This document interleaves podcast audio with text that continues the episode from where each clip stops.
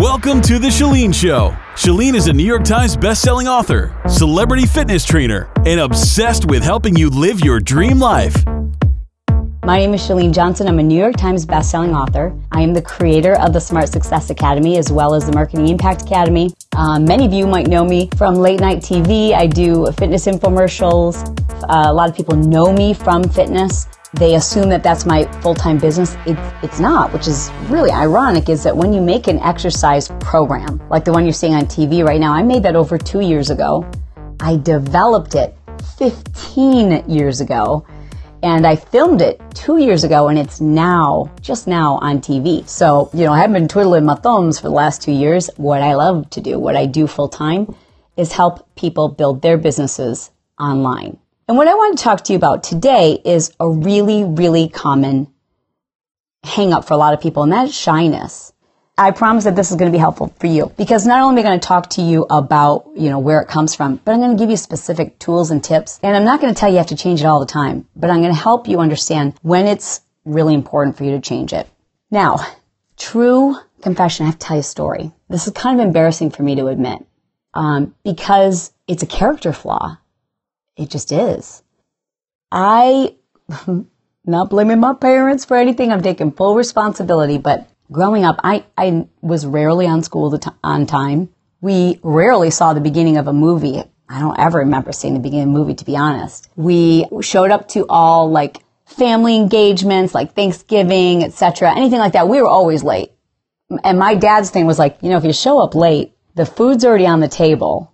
you don't have to wait around. You come for the best part and then you leave. And I was like, that's really brilliant thinking. And I grew up in a family where we were just late to everything. Now my dad is still pretty much late to most things. My mom, if she's on her own, she's on time. But if she's with my dad, it seems as though she really doesn't have a problem if she's late.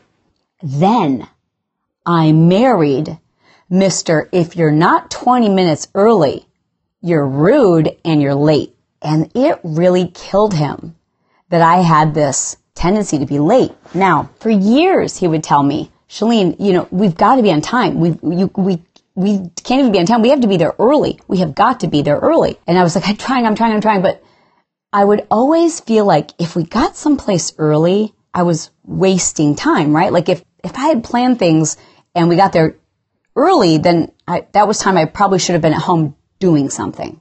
And he would tell me over and over that it bothered him and that he didn't like it. And, and I always thought, well, that's just the way he's grown up. And I've, I've grown up in, in a different way. And then I had an encounter with one of my students. See, I teach fitness classes, or at least I, I used to teach, I still teach fitness classes, but now I don't teach them, teach them publicly. I teach them private setting. But I had an encounter with a student and she very politely told me, you know, when you're late, what you're telling everybody else is that your time is much more important than everybody else's. And I was like, me? No, I'm the night. No, I care about everybody. What are you talking about? And I asked a few people who are on time people, including a couple of friends who are like super punctual. How does it make you feel when I'm late? And they said, like, you think you're more important than I am. And I was like, I had no idea.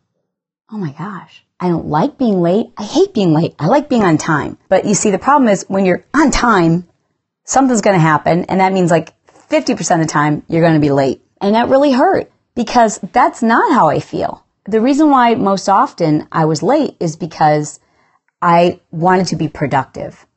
And, well, there's a whole bunch of reasons why, but mainly because I wanted to be productive because I have what they call the magical recollection of time. Like, so if I once once in my lifetime was able to make that trip in 22 minutes. And the other 792 times it took 30 minutes. In my head, it's still 22 minutes. So those are the reasons why I was late. But it really took hearing from some people that when I am late, it makes them feel like I think I'm better than them, that it motivated me to make a change. Now, I will not tell you because my husband will come flying through the door right now that I'm always on time or that I'm early, but I try to be and I try really, really hard. And that is my motivating thought. So I want you to today, because I, I, can't tell you that I'm always on time, but I can tell you that my motivation is that I'm thinking about the fact that it hurts other people's feelings. And until I thought about that, I wasn't motivated to change it. I, I had no motivation to try to improve it because I didn't see it as being harmful. I share with you that story because when you are shy and awkward, when you are uncomfortable around other people, when you are intimidated, when you feel self-conscious, when you feel nervous, what you're doing is asking other people to take care of you. You're making other people feel nervous, intimidated, uncomfortable, and like they're responsible for you. Shyness is adorable. Adorable. It's the cutest thing when you're six. It's not cute. It's uncomfortable when you're an adult. Why is that? Because nobody wants to feel uncomfortable. Nobody wants to feel awkward. And how do we automatically feel when we can sense someone else feels awkward, uncomfortable, insecure? I know I, I you know, and I, I guess because of my line of work, there are lots of occasions where I'll have, you know, like a meet and greet and especially if it's like a really, really big event, like maybe there's 20,000 people and there'll be like a long line to meet the trainers or sign books or whatever. That's when it's, it's like I see a heightened version of it. And that's when this really started affecting me because I realized the reason why I hate doing those lines is because I, I was, I had to have to work so hard, extraordinarily hard to make other people feel comfortable.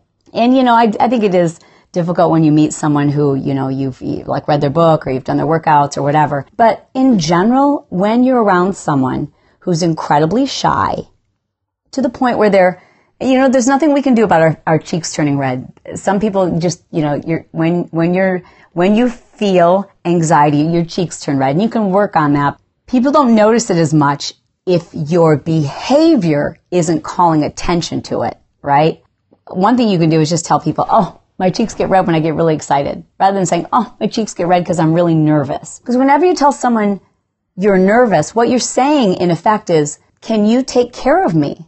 Right? I mean, no one's ever says, I'm so nervous without anyone else replying. Everybody else has to reply. Everybody else has to say, oh, it's okay. And, you know, you can hide behind my leg. And it's, it's a difficult position to put people in. So first, let's talk about, let's talk about what it is. Well, typically it's we're, get, we're getting in our own head. So the what is we are getting in our own head. We're thinking about what other people think about us. We're worried about what other people might be saying. We're worried what their opinion of us might be. We're worried that we might say the wrong thing. We're worried that we don't know what to say. We're worried that people are looking at our weight or our teeth or our hair or our eyes or our glasses or our clothes. And to be honest, people don't care. Really all they're noticing is that you seem so awkward.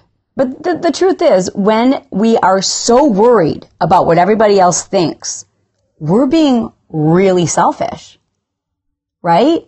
Because if you think about, if you're worried about what everybody else is thinking, all they're thinking is like, I have to take care of this person. And it's kind of a selfish place to be, you know? Rather, what you should do is worry about how you can make other people feel comfortable.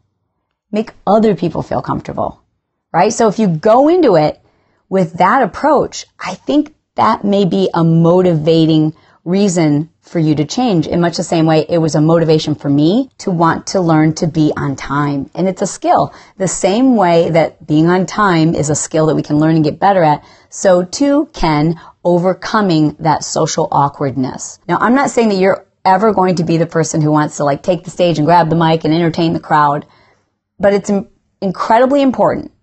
It's incredibly important that you learn to make other people feel comfortable, especially when you're in a small group or a small setting.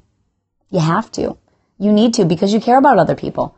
Because it's going to affect your opportunities, your chances to make sure your message gets heard, your opportunities to connect with other people, your ability to, you know, make those connections when you go to events like Engage 2015 or you attend Smart Success or, or any live event. If you remember how important it is to make other people feel comfortable, you're much more likely to have other people receive your message. There are situations where I definitely feel shy and I have to learn to overcome it. One thing you have to do is stop labeling yourself as shy because you're, you're, you'll live up to that label. You can call yourself formally shy. You can call yourself someone who's, you know, working on making other people feel comfortable. That's a better way to put it. Okay, so now let's talk about things you need to do to prevent or, or to help other people feel comfortable. So forget about shyness for a second, okay? Forget about it. Just remember the next time you're going to be entering into a situation that normally you would say, oh man, I, I, I don't want to do this because I'm quote unquote shy. I want you to say, I am not shy and replace the word shy with selfish. You wouldn't do that, would you? You wouldn't say, I don't want to go there because I'm selfish. Would you say that about yourself? Because that's what you're being if you're not thinking about other people's feelings. You would not say, I don't want to go because I'm selfish, because you're not.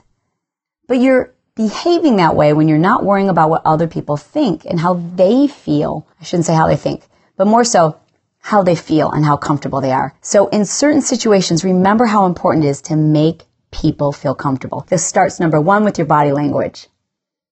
So pretend that you're imitating someone who has tremendous confidence.